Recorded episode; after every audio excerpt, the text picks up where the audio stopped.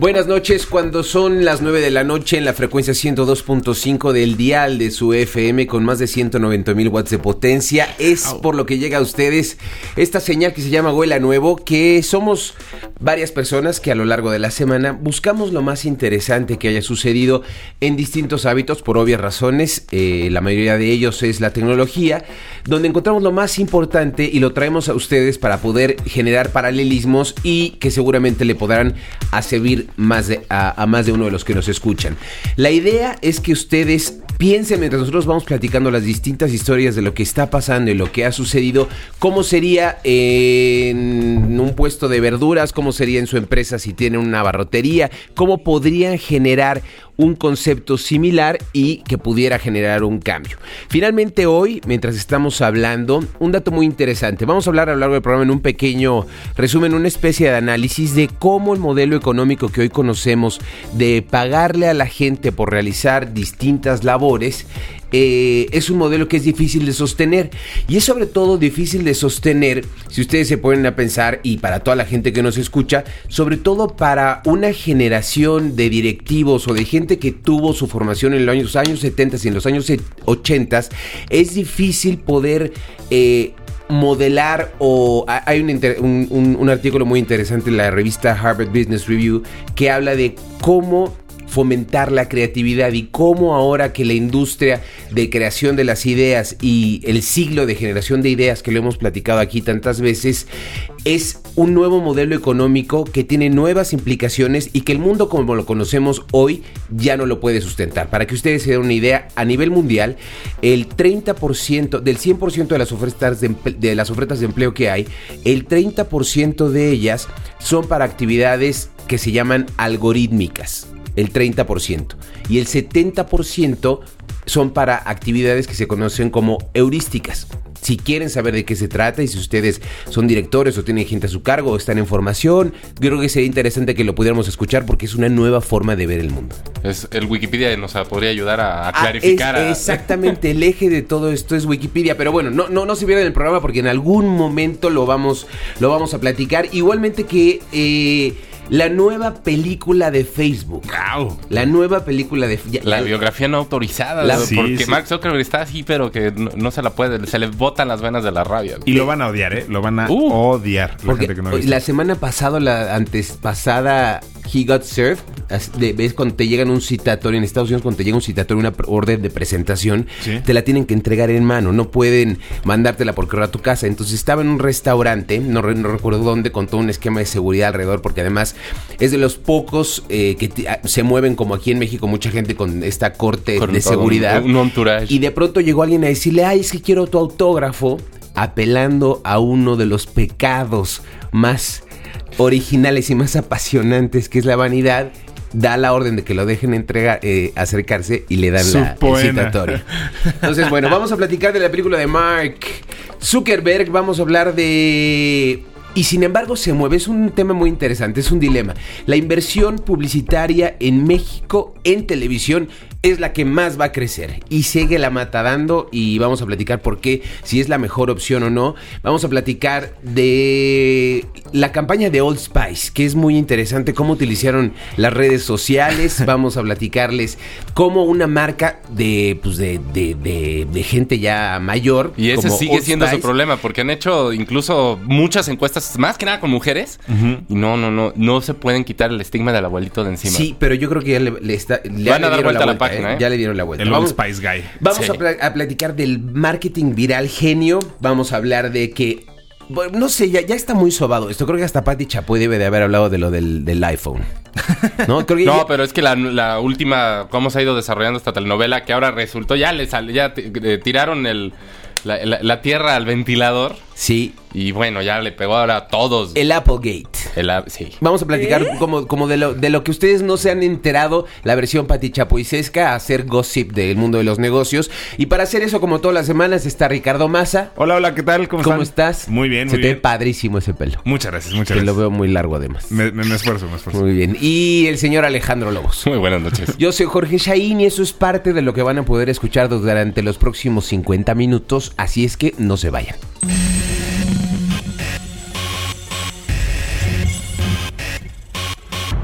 Esto es Huele a Nuevo. ¿Con qué nota van? Con Jorge Shahin. Un programa con lo último en tecnología, gadgets, marketing y nuevas tendencias. ¿Estás buscando nuevas ideas? La siguiente hora puede cambiar toda tu semana y hasta tu vida. Solo acuérdate que lo escuchaste en Huele a Nuevo por MDS 102.5. Huele a Nuevo. thank you Bueno, y vamos a comenzar con el principio. Así es, con la, con la peli de Facebook. Es que es algo que eh, despierta mucho interés. Va a estar eh, buena, ¿eh? Sí, ah, sí, es, un, todo un thriller. dicho sea de paso, anunciado en este programa previamente, rebasa ya los 500 mil usuarios. 500 millones. perdón, 500 millones de usuarios. Ay, nomás. Ya es, ahora sí, ¿en qué lugar está? Bueno, sigue estando, siendo la tercera nación. sí, es... El tercer país más grande del mundo es, Facebook. Sí, porque solamente la India y China son más grandes. Son más exacto, exacto. Y, y un poco menos diversas. Pero el punto de, esta, de este asunto, por si no lo saben, es que, bueno, efectivamente, para celebrar los 500 millones de usuarios de Facebook, eh, ahora están haciendo una cosa que me suena un poco pedante, que es que compartas tu historia de Facebook. Y Mark Zuckerberg personalmente va a separar las 200 Facebook Stories que le parezcan más conmovedoras y bonitas para que eh, las, las separen en la página. Y bueno, no se sabe qué van a hacer exactamente con ellas, pero lo que sí se sabe es que van a ceder, o sea, tienes que ceder los derechos de tu historia para que Facebook bueno, igual que YouTube. Sí, sí, para que sí, eso es normal. Como, como ellos mejor les parezca. Esto va a ser su soundtrack. Y eh, lo que está increíble y a mí me parece sensacional es que ya están haciendo la película, ya hay un tráiler y dos teasers que pueden ver en YouTube. ¿Y el soundtrack? Y el, y el soundtrack es que ah, sí, es que está increíble. en versión de coro. Versión de coro de, esta canción. Choir chorus de Creep de Radiohead mientras conocemos la historia funesta y a veces heroica de, de, Mark Zuckerberg, la actuación se ve que va a ser terrible. Bueno, no sé, a mí me pareció la cosa más espantosa que he visto en mi vida. Lo único que sí rescato y, me parece sensacional es el tagline, el eslogan que le están poniendo a la película, que es, no puedes llegar a tener 500 millones de amigos sin tener algunos enemigos. Eso, eso me pareció que está muy atinado. Lo demás, pues bueno, hay, que checarlo en, en, YouTube. Y ahorita estábamos platicando, Lobos me estaba eh, diciendo que él se opone, Mark se opone tajante y brutalmente a, que, a, esta biopic. Si no, ya han estado echando abajo hasta grupos de, fans de la película que va a salir y todo, de Facebook. Todo se está teniendo que mover vía Twitter por este motivo. Ya me perdí un poco. O sea, eh, por una parte Facebook va a hacer su celebración y las historias más conmovedoras y le está pidiendo a la gente que postee su historia. Sí, sí. De, eso es por un, de vida. Eso es una historia. Y, sí. tu historia con Facebook. Tu historia con Facebook. Sí, que si de quien se conoció y se casó, quien se ah, encontró con su amor de. Perfecto. ¿Cómo, ¿Cómo, Facebook ha cambiado su vida o ha tenido alguna repercusión en su vida? Exacto. Y por otro lado le van a hacer una película biográfica que va a ser un drama, a donde cuenta la verdadera historia de Mark Zuckerberg desde que estaba en la prepa y con sus cuates y masticando esta idea de hacer una red social. Y básicamente, perdón, y la parte importante es cómo se robó la, ah, idea. que todo terminó en, demanda y en mala Tribunales. lo demandaron por, por eh, robarse una idea y eh, lucrar violenta. Sí, básicamente empezaron juntos, él y otro chavo, y al final él corrió y se quedó él solo con todo el crédito. Que no es la primera vez que se hace, digo, ya, ya habíamos visto The Pirates of Silicon Valley, se llama. Bueno, y cuentan todo también, una historia que le han pasado en TNT como un millón doscientas mil veces, no se la pierdan, es eh, eh, vale escuela. también. Muy recomendable y debe estar hasta en Google Video sobre todo, pero para la gente que no tenga ni idea de lo que estamos hablando, eh, un punto importante es que el creador de Facebook inicia todo el proyecto de las redes sociales, que era una estrategia para mantener este networking entre los eh, estudiantes de una universidad. Primero empezó como un grupo en especial, los, los estudiantes de una carrera en específico, y la idea era poder seguir manteniendo este link entre estudiantes, exalumnos, maestros y demás. Y es un proyecto que se, obviamente, como la mayoría de los proyectos universitarios, se desarrolla en colaboración con un grupo de personas. Lo que se dice, porque además no podemos asegurarlo, es que Mark Zuckerberg lo que hace es salir y registrar el proyecto. Tan es así que, si no me equivoco, de hecho lo expulsan de la, de, la universidad al final del día. Eso, eso no sé si ya es de...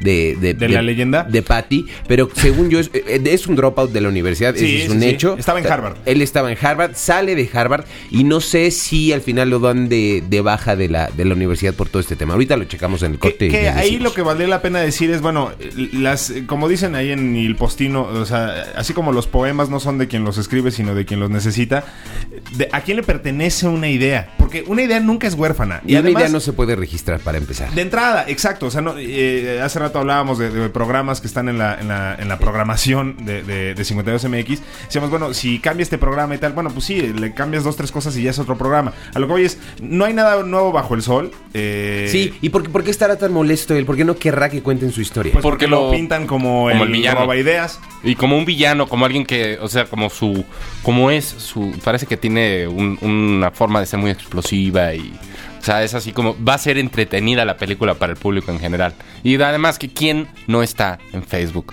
hoy en día. bueno, finalmente... Uno de cada seis seres mira, humanos. podrá ser... Bueno, uno cada- de cada doce. A mí me da igual. De cada 14. El tipo podrá morderse las uñas de los pies mientras come huevos. Me da exactamente lo mismo. Lo que el tipo hizo, darle la vuelta al mundo. Y así de azotada es la aseveración, le dio la vuelta al mundo. Haya hecho como lo haya hecho, al final la idea, cuando tú gestas una idea, esa es eh, eh, la semilla. Pero ¿cómo puedes potencializarla y cómo empiezas a ver todas esas oportunidades de desarrollo? Si el tipo fuera un animal, obviamente no habría podido llevar muchísimo más allá el proyecto. Obviamente se ha sabido rodear de la gente adecuada, de los desarrollos adecuados. Un, un detalle muy simple. Ya van a cerrar o están por cerrar todo el tema de los regalos eh, virtuales en Facebook, que era una de las primeras cosas que podías entrar. Hacía de mandar un martini, mandar un beso, una tanga, había muchísimas cosas. Y de pronto, por ejemplo, empresas como Starbucks te dejaban mandar un café gratis, pero si querías mandar más cosas te cobraban un dólar. La cantidad de millones de dólares que generaba la empresa por estos regalos era absurda, era muchísimo dinero. Y acaban de cerrar esa división del negocio. No, y, y más allá de eso, el, el otro día, bueno, hace un par de semanas en Huela Nuevo platicábamos que, eh, bueno, el fracaso que es MySpace, el fracaso que es Friendster. ahora eh, Hi-Fi, Friendster, y, y, bueno, en una No, hay- es un TED, puñado de gente que salió incluso antes que Facebook y empezó Exacto, a tener cierta, cierta Sí. auge eh, en aquel entonces y Facebook se los comió porque hay que recordar que Facebook era exclusivo para universidades y escuelas, prepas y eso y gente que no estaba en ellas no podía ni siquiera ingresar al sistema, no se podía registrar. Fue el día que lo dejaron abrir. La- lo que mató a todos los demás y que a Facebook le, le- le causó crecimiento fue la consistencia. Sí. Una vez más, el no permitir que la gente ponga rosado con rojo, con Y- verde, con... Y yo te diría más allá, también Facebook fue capaz de hablarle a la gente de la forma y la manera en que la gente entiende. Un poco el caso Apple. Eh, tú entrabas a MySpace, de pronto no era la estructura más sencilla, No. pero ¿cómo le lograron dar la vuelta a cómo un juego tan rebuscado como podría ser Warcraft o estos juegos de rol y lograron encontrar un Los nicho junto con los desarrolladores, si tú quieres, pero a través de la plataforma que funcionaba de algo como Farmville, es impresionante. O sea, le lo- lograron quitar eh, el- la neblina que estaba sobre esto, que lo conocíamos, que todos sabíamos cómo debía de ser, lo supieron hacer y lo supieron hacer muy bien. Sí. Esas fueron las palabras más o menos las que dijo el, C, el COO de, de Facebook, una persona que trabaja directamente para Mark Zuckerberg. Dijo, ¿qué hicimos? Pues lo, lo que pasa es que Facebook hizo bien lo que los demás hicieron mal. Mm. Ahora, ¿Qué es lo que pasa siempre? pasado se dice fácil, pero bueno. Sí, sí, sí, sí. Bueno, seguramente la historia de este cuate va a ser muy interesante porque además sí, no, no es como socialmente muy habilidoso, ¿no? O sea, no tiene este Bueno, manejo... ¿Cu- ¿Cuándo has visto un geek que sea Bueno, Steve Jobs lo hacía muy bien hasta ahora que le metieron presión de de veras. Bueno, vamos a regresar, vamos a un corte comercial. Cuando regresemos vamos a platicar de el marketing viral genio. Marketing viral genio. Si usted es mercadólogo, si usted tiene un mercadólogo a su cargo y si usted no tiene nada mejor que escuchar, escúchenos. O Vamos hágalo usted corte. mismo, O hágalo usted mismo. Puede ser la siguiente idea genial. Vamos a un corte y regresaremos. Bueno, y hemos platicado más de una vez eh, del eh, marketing en todas sus versiones. Y hoy el turno de, de, de- Alejandro Lobos, que él es experto en tecnología, él nos va a dar una noticia de, de marketing visto desde el punto de vista, uno, tecnológico, dos, como consumidor y tres, como alguien que lo vive de una manera muy peculiar. Vamos a hablar de marketing viral y si alguien no sabe lo que es el marketing viral, es el efecto que se logra, así como un virus que tiene un crecimiento exponencial, lo que logra Ay, me sentí en otro programa. Lo que genera el efecto de una pandemia es que al final el crecimiento sea exponencial de una enfermedad, que el número de personas que se vayan infectando crezca de tal manera que no haya forma de poderlo controlar. Y Cuando- ese, ese fenómeno de, de un, no marketing, pero un- el fenómeno del virus virtual, digamos, se ha dado con todos estos gatos, que el que toca el piano, que el, la, ¿cómo se llama este? El perrito de las praderas, que este, con Edgar. Edgar se cae al agua. Es- todas Sí, esas sí, tonteras Que, que uno se lo pasa al otro y al otro y todo el mundo lo empieza como a repostear y mira, métete a YouTube a ver esto. Eso es una cosa viral. Lo difícil ha sido convertir un- una marca o una, un statement, una este, decla- declaración Sí. de marca de un... Que- que, que- se convierte en eso. Eso es lo que está difícil. un punto muy importante. El problema de hacer algo viral es que no sabes si va a ser viral o no. Claro, El todo se da está tienes chistoso hasta y- que lo subes, sabes si tu esfuerzo va a funcionar o no. Entonces ese es el problema. Cuando una marca te dice, oye, es que quiero hacer una campaña viral, es que no es como, no- aventar- no como meter es- una carta a una botella y tirarla al mar y esperar a que llegue a No, su y destino. es un poco como que te pidan, este, quiero una campaña exitosa. Pues sí. Sí, sí, esa es la idea, Todos ¿no? queremos, en un pero, principio. ajá, pero sí, el sí. punto de la viralidad es que no lo sabes y además no lo sabes hasta en un mediano plazo, cuando de pronto ya podría ser demasiado tarde para reaccionar. Bueno, que siempre es mejor que los medios tradicionales. Pero bueno, marketing viral de genio. Cuéntanos. Este fue genio, porque todo comenzó en el Super Bowl. Eh, tuve oportunidad de, de ver. Uno nunca, nunca deja pasar en YouTube que de repente hay los mejores anuncios del Super Bowl y en el mundo entero se ven y todo. Sí. Que son pequeñas Son historias de un ¿no? minuto y que es así Sí. como que el, casi la premiación, lo- los Oscars de los, de los anuncios, porque ahí es a donde sí sacan los la lana. mejores. Sí, sueltan y están muy entretenidos. Uno de ellos era el de Old Spice, de esta desodorante y Colonia. Colonia, que es ¿Te, te acuerdas si estaba en el top 10? Según yo no estaba en el top 10. No, no, no. Esto, esto estaba. se fue, esto fue creciendo a Sí. partir de. Sí, sí, sí. Y, y en principio estaba medio payaso, era de un señor afroamericano que eh, se, se pone en un papel como de que yo soy el mejor del mundo y el más guapo y el más fregón en lo Sobre que todo hago. el, el mejor con las chicas, ¿no? También. Es el que, el que tiene como un poquito más, como este, robando esta onda de Axe, pero poniéndolo en un Así le chiflan en una cosa más como personal, no, no, no tan de que trata de ser de tal manera, sino que te ponen a la persona que, Que, que, por cierto está inspirado. Está inspirado en un sketch que hacía un, un- un actor en Saturday Night Live, no me acuerdo el nombre del actor, se los digo, que el personaje se llamaba The Ladies Man y, y era eh, traía este afro gigantesco y les explicaba cómo llevar a, a- a- a chicas a su Es, departamento. es un icono muy clásico y, por ejemplo, es traído a la modernidad, pero lo que hacía en Pulp Fiction este, perdón, este personaje que se llama Wolf, Wo- Wolf se Sí, llamaba, ¿no? Mr. Tal cual. Wolf, el que soluciona problemas. El que les resuelve los problemas es este personaje medio James Bond-sesco. súper carismático. Muy Súper carismático, con una capacidad labia y resolutiva maravillosa y una sangre fría que apasiona. Lo interesante de lo que les está platicando Alejandro, no es que te esté robando la nota, es que eh, de alguna manera hay un estereotipo de la persona que utiliza cierto producto. Y una de las cosas que, de las que se habla hoy en la comunicación es de esta hipertransparencia, donde tú como marca tienes que comunicar cuál es el beneficio de sin dorarle la píldora a la gente. Sin ni mucho tratar de ser inspiracional como los 80s y los 90s. Sí, sino siendo muy directo, ¿no? Hoy se le agradece esta, esta comunicación frontal y honesta. Y eh, lo interesante del caso como Axe es que tú sabes de un desde un principio que no va a pasar eso que está funcionando. Inclusive hay, hay posts en Twitter de mi Axe no funciona, ¿no? De toda la gente que se ha puesto Axe y no, no ha pasado absolutamente nada. Sin embargo, crean una emoción contigo, que son las maneras más eficientes de poder eh, que la gente te ame o tenga alguna preferencia por ti. Y lo que logra este comercial es golpear o burlarse del estereotipo, pero lo hace de una manera tan auténtica que a la gente le cayó Y bien. es muy simpático. Entonces, ¿qué resulta? Sale este anuncio y parecía que ahí terminaba todo. Ahora sacaron, ya la, la campaña ha continuado, pero no queda ahí en la pantalla, en la tele, sino que ahora este hombre sale con el, en el fondo, se ve una, una ducha, un- una Siempre- regadera. Siempre acaba de terminar de bañarse, trae una toalla Sí, amarrada. sí, sí, como si va a, utilizar el producto, ¿no? Entonces, eh, lo habían puesto los anuncios en YouTube y entonces la gente empieza a poner muchos comentarios a favor y en contra de, de lo que sucede con este hombre y el- el- toda la situación en general. ¿Qué pasa? Que de repente se les ocurre ponerle, poner a este señor, este actor que se llama Isaiah Mustafa, que tú me dices era... Eh, eh, eh, Era jugador de la NFL, fue, Ah. fue un, un- un ala cerrada. Fíjate. Y este, y este, y, y lo ponen a contestarle directamente y personalmente a todos y a cada uno de los que vía Twitter habían hecho contestaciones vía Facebook, directamente en los comentarios del YouTube. Y así empieza. Vía Twitter, el personaje del que le estamos hablando, que imagínense ustedes que es un hombre que, como dice Alejandro, está a punto de ponerse el desodorante. Pero lo interesante es que la comunicación no la dirige a un hombre. La comunicación va dirigida a una mujer y la reta le dice, ve a tu hombre, veme a mí.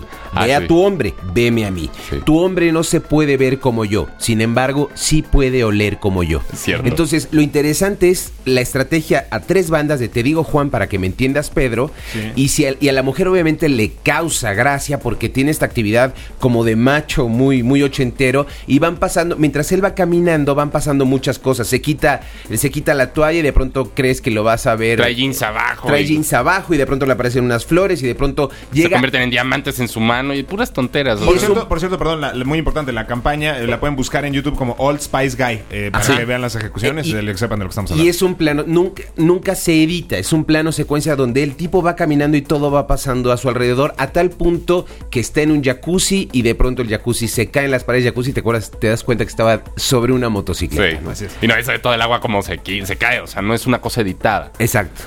Hasta que, y, y entonces lo, lo que sucede es que en Twitter este personaje postea que le hagas preguntas. Hazme una pregunta. Entonces, por ejemplo, una mujer le pregunta, oye, ¿me podrías adoptar? Y los productores y la agencia y todo mundo se dedican a generar videos respondiendo a todas las Y uno, preguntas y de la otro, y gente. otro, ya tienen- 200 y tantos Sí, videos. sí, sí, ya. la lista está enorme. Y entre otras cosas, eh, hay un personaje muy famoso en los Estados Unidos y en el mundo del Internet que se llama Kevin Rose. Este señor que, bueno, este chavo que hizo el, el sitio de dig.com y Dignation y ahora una televisora vía Internet que se llama Revision 3.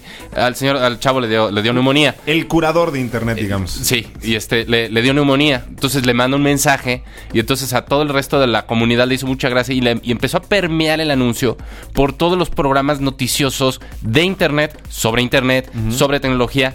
Y entonces tienen a gente que en la vida hubiera tocado el tema de Old Spice, hablando de, de, de Old Spice. Misión cumplida, ¿Cuál- o sea, durísimo. ¿Cuál es, ¿Cuál es el hallazgo aquí? Que hablen bien o mal, pero si tu producto es intramuscular para las personas, difícilmente, sin crear la emoción, vas a lograr que vayan a comprarte, ¿no? Entonces... y- y volteando a ver a- al consumidor, a la gente que está respondiendo muy favorablemente a esta campaña, lo llevaron al siguiente nivel, que es el último video del Old Spice Guy. Eh, él, eh, bueno, recibió muchas llamadas y muchos tweets de, de gente que le pedían mensajes, como decía Lobos. Uno de ellos fue un, una- un chavo que le dijo, oye, es que a, a mi chava le encantas. Entonces, eh, quiero que tú le pidas eh, que se case conmigo. Y bueno, seleccionaron el mensaje más original y gracioso. Y entonces, eh, el último mensaje es el Old Spice Guy diciéndole, "Oye, este, Car- Caroline de Nashville, te casarías con no sé quién. Y bueno, pues obviamente también se volvió una bomba viral. Entonces, de pronto la marca de la noche a la mañana, que no sé si pueda tener un olor de viejito o no, pero se vuelve parte de tu vida. Hoy, del otro lado de la frontera, del otro lado del Río Bravo, estamos hablando de ello y nosotros, como nosotros, millones de personas alrededor del mundo. Ganó un león en Cannes recientemente la campaña. Datos interesantes. Esto de que no te es eh, eh, intramuscular la campaña. Dos, sale por televisión en un momento muy específico que es en los en, en- el Super Bowl. Y lo que hacen es asegurarse de tener un impacto mínimo de X número de personas. Y tres, Internet revienta el fenómeno de lo que creó la marca. Entonces, bueno, muy y aquí- y interesante. aquí nos tienen hablando de Old Spice. Y aquí estamos. Oigan, eh, bueno, vamos a escuchar un poco de música. Cuando regresemos, vamos a platicar de la inversión en televisión. Podemos hablar de la inversión en, en- en- en la televisión que sigue incrementando. Esto es David Guetta, Getting Over You, con una intro de 4 segundos. Así es que en 3, 2. Bueno, esa última canción fue para despertar al pole dancer que todos llamamos. eh, eh, cortesía de Sarita, muy bien. Eh, ok. Y bueno, oye, esta, esta, esta me encanta. Y cae uno más. Uno más de los del ring. O, ¿iba- ¿Ibas tú, Masán? Eh, bueno, íbamos a platicar de la inversión en televisión, Ah, no. pero mira, Sí, vamos, sí, que sí. vayan- Vamos ligándonos vamos una cosa con la otra. Vamos a ver cómo lo podemos ligar. Eh, el Nexus. El Nexus fue un teléfono del cual les hablamos aquí, Sí. con bombo y platillo, porque de pronto me imagino que debe ser muy, muy interesante y es lógico, ¿no? ¿Qué es lo que vale? Si al final yo soy dueño de una cantidad indeterminada de usuarios o tengo manera de controlar y yo soy el último punto y el eslabón entre las personas y muchas cosas, de- y si sé que la tendencia es a la movilidad, ¿por qué no puedo yo, si soy dueño de esa gente, entre comillas, ser un distribuidor y crear mi propio teléfono que al final se adapte y se adecue a una serie de necesidades y donde yo pueda tener a la gente cautiva durante X número de tiempo bajo mis reglas, con mis condiciones y pudiendo testear inclusive las cosas que quiero sacar. Esto le pasó a Google. No, y, y grave, porque además tienen su sistema operativo de teléfonos que lo- también como bombo y platillo, y ya lo agarró Motorola, y ya lo agarró Sony, y ya lo agarró Samsung, y lo agarraron todos porque lo regalaron al mundo así como casi de dominio público, El Android, ¿no? el Android. Y este y dijeron, bueno, nosotros vamos a sacar nuestra edición curada por nosotros mismos, ¿no? Sí. Nuestra cosecha propia como nosotros lo vemos, porque se enojaron de que Motorola le pone y Sony le pone y todo el mundo le pone sus cosas y según ellos lo, lo, des- lo descuajeringan, ¿no? Sí, sí. Entonces, querían tener su propia versión y dijeron, nosotros vamos acá a revolucionar las ventas de los teléfonos celulares, ya no vas a tener que ir a comprarlo now, a- a- en este caso a AT&T o a Por- porque lo interesante lado, es ¿no? yo tengo la distribución, Claro, entonces yo tengo no lo todo. tenías que ir a comprar a una tienda, lo comprabas directamente. Y además en que Google ya tiene una, infraestructura de, de cobro de, y de venta y de todo tipo Sí. Amazon que se llama Google Checkout. Y, y, pues, dijeron, ya estamos redondos, ¿no? Pues nada, que el teléfono no se vende y ya lo, ya lo descontinuaron. Ya es un hecho, no Ya va a haber un hecho, se acabó. El último shipment que se dio, o sea, ya no hay más. Bueno, Entonces, ahora, eh, pero la plataforma Android, digo... eh, no, Android va a no, no, seguir, no. pero ya no por y- y Google. funciona- y sí funciona, Samsung... a- Sí, claro. no, y Claro. ya, es, ya es un... como Pero Google se sale del mercado se de los sale del teléfonos mercado. celulares. Porque además llegaron muy con mucho ímpetu y hasta como medio ofensivo ante el, ante La en este industria. caso Apple. Aquí está su padre. Porque había un señor que es el director general de Google que estaba sentado en la mesa directiva de Apple. Ah, cierto. Y debido a- al tema de la sacada del teléfono físicamente, ya Tuvo hay una dejar. cuestión legal de conflicto de intereses en el cual tenía que salir. Y entonces ya hubo una semi-ruptura. Hasta que los encontraron a Steve Jobs con Eric Schmidt, que son estos dos. este, de. En- en el mismo jacuzzi. en- casi, no, tómense un cafecito así con la pierna muy cruzadita. Ya sabes, en una mesita afuera, de- ahí en Palo Alto. De- dedito levantado. Ajá. Eh, sí, sí, sí. No, y todo fue un ardid publicitario para que dijeran que no están tan peleados. Pero al fin y al cabo sí hubo hay unos roces fuertes entre estas dos compañías que son indudablemente las dos más importantes en la tecnología y en medios y en muchas cosas que estaremos viendo en los próximos años. Y, y, pues nada. Y que no será ni la primera ni la última vez que hablamos de qué hace uno y qué hace otro, porque al final Nexus, que era este teléfono de Google que acaban de escuchar que No, lo van ¿no lo a trajo David? descontinuar, no, lo trajo uno de las personas de Google. Ah, de Google. Sí. Y eh, que seguramente era muy interesante para ellos, como les decíamos, si yo soy dueño de la última milla y soy el que decide hacia dónde va y cómo voy a distribuir la información, por ejemplo, en términos publicitarios, era muy interesante. Hoy la publicidad móvil para los teléfonos móviles es uno de los mercados y las apuestas más fuertes que hay de distintas empresas, entre ellas Apple, una vez más. Sin embargo, cuando ves datos como el que les va a dar Ricardo, es cuando empiezas a ver un desfase de la información y no termina de balancearse la ecuación. Eh, sigue incrementando la inversión en la televisión. Es, es, vaya, mueve un poco el tapete esto, ¿no? Porque tanto hablamos aquí de, de, bueno, cómo está evolucionando la publicidad en muchísimos medios, principalmente en, la- en los teléfonos móviles, eh, cómo se está creando, bueno, cómo Apple justamente crea su propia plataforma publicitaria con iAd para, para el iPad. Eh, y, y sin embargo, resulta que a nivel mundial, en México en particular, pero a nivel mundial, hay, hay un estudio que sacó la, la- bueno, un- una agencia que se llama Zenith Optimedia, eh, que bueno, pues nos viene a remover esto, lo que creíamos que era cierto, de que la televisión es un, es un medio muerto, pues no, este, sin embargo se mueve. La tele va a pasar de los 166.931 millones de dólares a los 177.679. O sea, las cifras, vaya, cachín. Eh, Las cifras eh, son, son Numerotes. Exacto, pero lo que sí es interesante es que creció muchísimo y se espera que siga creciendo. Incluso en el 2012, según este mismo estudio, eh, se espera que de, de aquí al 2012 la inversión en televisión publicitaria crezca un 17 punto- un 17.0%. O sea, un, un brinco gigantesco. ¿Qué es lo que está pasando? O sea, lo, lo interesante es ver, bueno, cómo está cambiando entonces la inversión televisiva. Porque ahora muchas más marcas se anuncian en televisión. Eh, al abaratarse los costos de, de la producción de los comerciales y como se lo que sí se reventó a nivel publicitario fue esta burbuja de, de las agencias gigantescas todopoderosas que manejaban cuentas de millones y millones de Igual dólares que las disqueras y los grandes estudios de exacto, cine y todo lo que Les la- llegó- del les llegó su siglo. XX, lo análogo. Lo, sí. El MP3 de la publicidad. Exacto, les llegó su Napster. Y, y lo que es muy interesante también es, bueno, ya que estábamos viendo esto de las categorías publicitarias, eh, el brinco más espectacular, y esto sí quizá nos haga un poco más de sentido, es eh, que el- lo que más creció fue la categoría Mobile Advertising y Social Media, o sea, eh, Facebook, Twitter y lo que se anuncia en los celulares. En Estados Unidos es muy contabilizado y muy contabilizable además el, el cómo se manejan estos datos, entonces... Sí, son es- plataformas muy establecidas. Y de Exacto. hecho ya son también grandes consorcios los que mueven esa información. O sea, quienes la, la distribuyen y la generan y, o sea, como que ya tienen sus, sus canales a nivel móvil. Exacto. Y, y- y sin embargo, yo creo que nadie se imaginaba el brinco que dieron en este año, que fue del 43, o sea, casi la mitad, bueno, mejor dicho, casi el doble de inversión de eh, en aumento de, de- de dólares, ¿no? O sea, ahí Ojo, ta- moviendo también es un año atípico porque tienes mundial. Entonces, eh, eh, es muy importante la cantidad de, el, el número de horas y en términos de exposición a un solo medio que tuviste en la televisión. Pero yo te aseguro que una vez más, el rating promedio que tuvo el Internet, por ejemplo, debió de haber sido enorme. Sí, sí, también sale un estudio y... y, eh, Por sí, el simple hecho de la- que podías Obama, verlo ejemplo, en streaming. entró.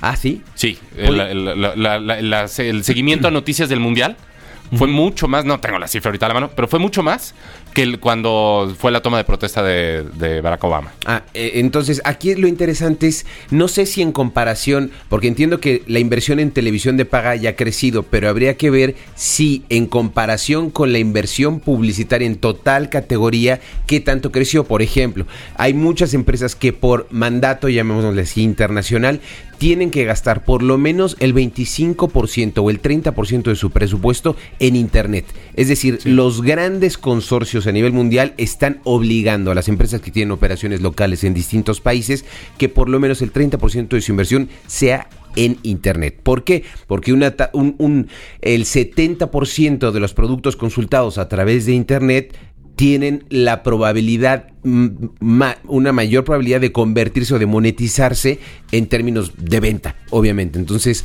ahí habría que verlo en comparación de la, de la industria, de la inversión publicitaria total que tanto representa, ¿no? Lo que sí es un hecho es que la, la que más ha crecido eh, en proporción y sobre todo en nuestro país es la inversión publicitaria de en televisión de paga. Eso sí, lo que, lo que Claro, decías hace rato. claro. Se entiende. Y también lo podemos decir aquí, este, hay mucho más televisión de paga este año que el anterior. Claro, eh, Sí, hay, un México, punto que importante. sí sabremos, ¿no? al, al- piensen que al final, si ustedes fueran dueños, supongamos que son dueños de los canales de televisión abierta en México, ¿qué, ¿para qué te interesa, a diferencia de otros países, sin ir más allá como Argentina, para qué te interesa que de- se desarrolle la industria de la televisión de paga en el país? Si al final se va a empezar a migrar esa inversión, en lugar de que se vaya a televisión abierta, se va a ir a televisión de paga, y tú además eres dueño de los distintos sistemas de distribución de la televisión de paga, pues no vas a tener ningún interés por acelerar la industria, ni porque crezca, ni porque se desarrolle.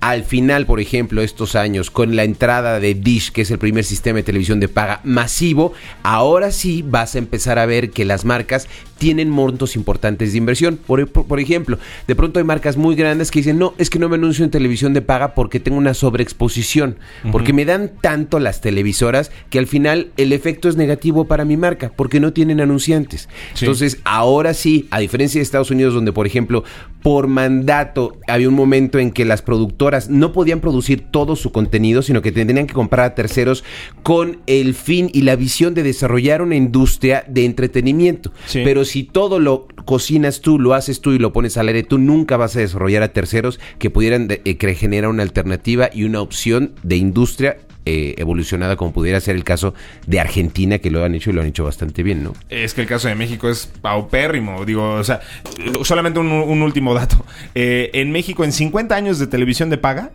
que, que tenemos televisión de paga, solamente hay una penetración de 27% del mercado. Sí. En otros países es del 70%. En Argentina es 95. En Argentina es 95. a Eso, yo, o sea, vaya, estamos en pañales en televisión de paga, pero ya llegó Dish. Vamos a un corte comercial. Cuando regresemos vamos a, a- a preguntarles a ustedes, ¿forman parte del 70% de la oferta eh, de empleos que van a tener trabajo o forman parte del 30%? Ahorita se los vamos a decir. 5166 1025.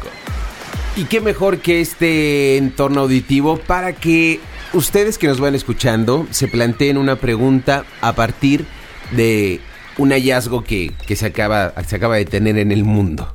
Después de un estudio eh, y al analizar lo que es la oferta y la demanda de empleos, resulta que del 100% de ofertas que hubieron el año pasado y en los años anteriores, pero cada vez se acentúa más, el 30% de las ofertas de trabajo que hay están diseñadas para trabajos algorítmicos. ¿Qué quiere decir? Un trabajo que implica un proceso y del cual se espera un resultado determinado. Podrían ser cosas tan sencillas como tener que estar operando una máquina donde, no sé, se embotella una bebida y entonces vas poniendo la corcholata y todos esos procesos se han ido automatizando. Hoy con todo el acceso que hay a las tecnologías, con la democratización de la tecnología e inclusive del conocimiento, es muy fácil que tú puedas subcontratar estos trabajos que llamamos algorítmicos del otro lado del mundo y tener un ahorro en costos considerable. Entonces, ¿quién puede ser más eficiente, por ejemplo, de los chinos? ¿Cómo puedes competir contra salarios? No es nada nuevo, de 10 dólares o 20 dólares al mes, ¿no? ¿Cómo puedes, modif- cómo puedes hacerlo mejor con mano de obra que está dispuesta, calificada, en fin? Ahora, el 70% restante de los trabajos que se están generando en el mundo son para tareas heurísticas. ¿Qué quiere decir esto? Para cosas que tienes que encontrar nuevas soluciones de, para descubrir o crear o proponer cosas que el mundo no sabían que existían o bien que no se hacían de esa manera y tú encontraste una mejor manera de hacerlo. El punto con una tarea heurística es que necesitas tener un tipo de persona que tiene la capacidad de crear y sobre todo de unir los puntos de una manera que a nadie más se le ha ocurrido. ¿Cómo puedo poner A más B más C y me da algo que no es D, sino algo que no existe actualmente? Personas que tienen esta capacidad, que tienen una gran habilidad para pensar y tienen muy ejercitado sobre todo el lado derecho del cerebro, no se les puede manejar como normalmente manejarías a un contador que ya sabes que tiene que entregar un balance, un estado de resultados, Exigirle resultados cuantificables. algo muy estandarizado. Estaríamos hablando que el contador está dentro de ese 30%. Exactamente, está dentro de ese 30% y que tal vez ustedes podrían tener a ese contador y es el caso en Estados Unidos. Hoy tú puedes comprar un software que lleva la contabilidad de tu empresa y de empresas medianas por 30 dólares y, y es mucho, ¿no? Y poco a poco se van estandarizando cada más, cada vez más. Lo que cuesta trabajo es gente que sepa crear, que sepa tener la capacidad de toma de decisiones, pudiendo ver todas las variables de un, rompecabezas o de un escenario, teniendo esa visión panorámica. Un caso muy interesante y que lo ejemplifica muy bien, imagínense que estuviéramos en, en el año 95 y eh, este es un ejemplo que, venía en el libro que, que- les estoy comentando. Y te dicen, estamos en el 95, tú eres economista y te digo que hay dos empresas que se van a dedicar a desarrollar una enciclopedia. Una de ellas es Microsoft. Imagínense que ustedes están en el 95, repito. Una de estas empresas es, Microsoft. Microsoft va a poner en todas las computadoras, va a poner disponible a través de internet o a través de un CD algo que se llama Encarta. Con el potencial que tiene Microsoft, y si sabes que Microsoft tiene el 90% de participación de mercado en ese momento de las PCs en los hogares, y te digo que hay una opción B, que hay una empresa que lo que va a hacer es de manera gratuita desarrollar una, eh, obviamente Microsoft tiene costos inherentes, va a contratar escritores, productores, correctores de estilo, y por otro lado va a haber una empresa que lo que va a hacer es de manera libre eh, generar todos estos artículos y van a hacer una enciclopedia donde a la gente ni siquiera le van a pagar y la gente lo va a hacer de manera organizada por ellos mismos. Nadie te habrá dicho que, y te digo que una de esas dos empresas va a cerrar nunca habrías pensado que sería la segunda opción que te di, donde la empresa se maneja y se administra de manera libre. Pues Encarta cerró, obviamente. Ya descontinuaron el producto. Descontinuaron el producto y Wikipedia sigue adelante. El planteamiento de todo esto es que las dos necesidades básicas que eh, te permiten tomar una decisión, en primera instancia está el cubrir tus necesidades básicas, lo que son drivers o motivadores, son estas dos. En primera instancia, el cumplir tus necesidades básicas, casa, alimento, todo esto. Y la segunda opción es eh, la teoría de premios y castigos, que te premien, que podría ser un momento dado, el dinero y por otro lado el castigo. Ahora por cómo se está desarrollando la economía y por cómo están cambiando los valores de los seres humanos, está generándose una tercera opción que es eh, el placer que tienes por realizar la tarea misma. Y todo esto se remonta a los años 60, donde haciendo un estudio con simios, los simios tenían que hacer un jueguito de destrabar el seguro de una puerta quitando un clavo, y los simios eh, lo que hacían era hacerlo y les gustaba mucho hacerlo y cada vez lo iban haciendo de una manera más eficiente. Pero cuando le empezaron a dar comida a los simios por hacer esto, perdieron el interés en hacerlo. Bueno, y se Ya ha realizado una la serie. papa, obviamente. Exacto, se han realizado una serie de estudios muy interesantes. Hacen un estudio en la India donde les ponen a hacer tareas creativas a las personas muy sencillas. A un grupo La de de la vela con tachuelas. La de la vela con la tachuelas, exacto. Ah, eh, y lo que hacen en la India es de- a un grupo, hay tres grupos de personas. A un grupo le pagan 5 dólares por hacer algo, a otro grupo no le pagan nada y a otro grupo le pagan 400 dólares a todos por hacer la misma tarea. El grupo que peor resulta es el grupo que le pagaban 400 dólares. Entonces de pronto los científicos y psicólogos empiezan a preguntar qué es lo que pasa.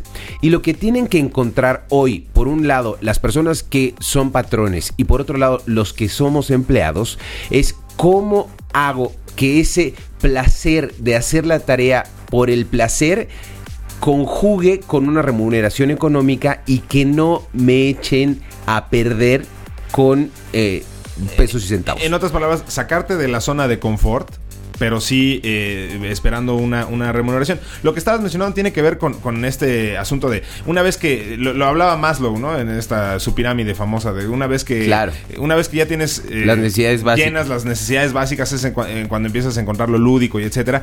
Pero también tiene que ver con hablabas también de Pavlov, ¿no? Eh, de, de- de cómo bueno, funcionas a base de recompensas y está demostrado que no hay mejor recompensa que el dinero. O sea, no, no, porque vaya, eh, Eh, eh, es que el estudio dice exactamente no. lo contrario. me- me Que- contradice. es que depende, depende de, de qué se trate. O sea, si es por hacer un trabajo mecánico, a, a lo mejor más dinero te hace Pero trabajar más rápido. fuera los trabajos mecánicos, ¿no? O sea, Eh, no, en- ya, en sí se- cuanto- eh, ya cuando se trata de, tra- de cuestiones que requieren resolución de problemas, de lo cual Ah, no sí. conoces, o sea, para llegar del punto A al punto B que tienes que descubrir el camino, ahí es en donde empiezan los problemas. Que a los que les pagan más dinero, como que se empiezan a... ven todo mucho cuesta arriba Ajá. y eso te, da- te pone una ceguera de que necesito, me, me van a pagar muy bien y que no sé qué, pero necesito hacerlo porque no, no gano nada. Y entonces yo creo que es esa presión, esa ansiedad la que te provoca no tener la mente clara, como cuando lo haces por placer. Hay muchos factores y aquí el problema es que entras, y esto que le estamos diciendo ahora mientras hablamos, se está redefiniendo cómo tiene que ser la remuneración. Si eh, el trabajo, el placer deja de ser placer cuando lo haces por obligación. Y Ya se convierte viceversa. en ansiedad. Este, este dicho que es tan cierto, el- imagínate qué tan malo es el trabajo que te pagan por hacerlo. Sí, sí, sí. Esto lo que te dice es que eh, no cuadra mentalmente el que yo haga algo por placer. Por obligación, ¿me explico? La paradoja de la estrella porno. Exactamente, son las dos caras de la misma moneda, porque hoy es más común que el trabajo que haces sea un placer. Entonces, ¿cómo compensas esa remuneración económica con ese placer? Por ejemplo, el hecho de que un diseñador o un animador o una persona de audio tenga un gran equipo y una gran infraestructura a su alrededor, el cual le permite llevar a cabo y que se realicen sus más caros anhelos, deseos y visiones, es la mejor remuneración que puede tener Sí. esa persona. Una vez que ya cubriste todas estas necesidades básicas. básicas, Sí. exacto, donde te ofrezco polémico, polémico. una tranquilidad para. Entonces, es un tema, sí, ciertamente muy Sí, polémico. a, a- a nosotros nos ha tocado un editor que tiene una buena máquina para, para editar su trabajo, lo va a hacer y le va a encantar, pero cuando empieza a tener problemas con, con este equipo, ya, ya, ya no, ya. Exacto, porque ya no estoy preocupado por editar, sino por resolver algo que debería estar resuelto per se. Sí. Entonces, aquí lo interesante, Interesante. Que, que encuentro yo dos cosas. ¿Qué trabajo están haciendo ustedes que los pone en qué grupo? ¿En el del 30% que hacen tareas algorítmicas o en un trabajo que tienen que crear y desarrollar? Y por esto no tiene que ser que mañana se pongan a inventar chistes y se los vendan a Polo Polo, no. Simplemente cómo puedo dar un valor agregado que haga que las personas encuentren algo en mí que no ven en los demás. Y esa respuesta no está establecida hoy porque luego entonces no existiría la diferenciación. Entonces, me pareció muy interesante traerlo a la mesa para compartirlo con ustedes porque este principio básico, este programa tiene razón de ser para el 70% que tendrá una oferta de empleo el día de mañana para la gente que está buscando respuestas, como no las conocemos, y para los que hoy están en el 30% que se empiecen a mover del otro lado de la ecuación. Oye, y hablando de estas nuevas ideas, eh, quiero, quiero hacer un paréntesis rapidísimo para platicarles esto que, tiene que ver con esta forma de encontrar nuevas, nuevas formas, perdón, de, de solucionar las cosas. Eh, traje una nota que se, que se llama La nueva lista de popularidad musical y es una cosa que presentó eh, una, una empresa en el New Music Seminar de Nueva York. Eh, es un servicio que viene a, sustituir, es una lista de Billboard eh, en la que contabiliza absolutamente todo. Y de verdad es todo. O sea, no nada más ventas físicas, sino también downloads de iTunes, eh, downloads de Amazon, vistas de YouTube, los fans de Facebook que tienen una canción, los followers en Twitter, todo contabilizado y entregado en el lo que ellos están llamando reporte. el hit parade del nuevo milenio. Me pareció extraordinario, titánico y además están amenazando los esta compañía que se llama Big Champagne. eh, que bueno, no sé por qué hicieron llorar al niño, pero ya nos van a cortar. ya- ya lo pellizcaron. Bueno, en fin. Bueno, va- vamos, yo creo que Busquen, vale la busquen pena. información sobre, sobre eso, sobre el Ultimate Chart. Está Bus- increíble. Lo retomamos la siguiente semana. Gracias, Ricardo Maza, Alejandro Lobo. Yo soy noches. Jorge Shaín. Nos vemos. Bye. ¿Puedes olerlo? Es el olor de tu cerebro lleno de nuevas ideas. Huele a nuevo. Regresará el próximo miércoles a las 9 de la noche. Solo por MBS 102.5.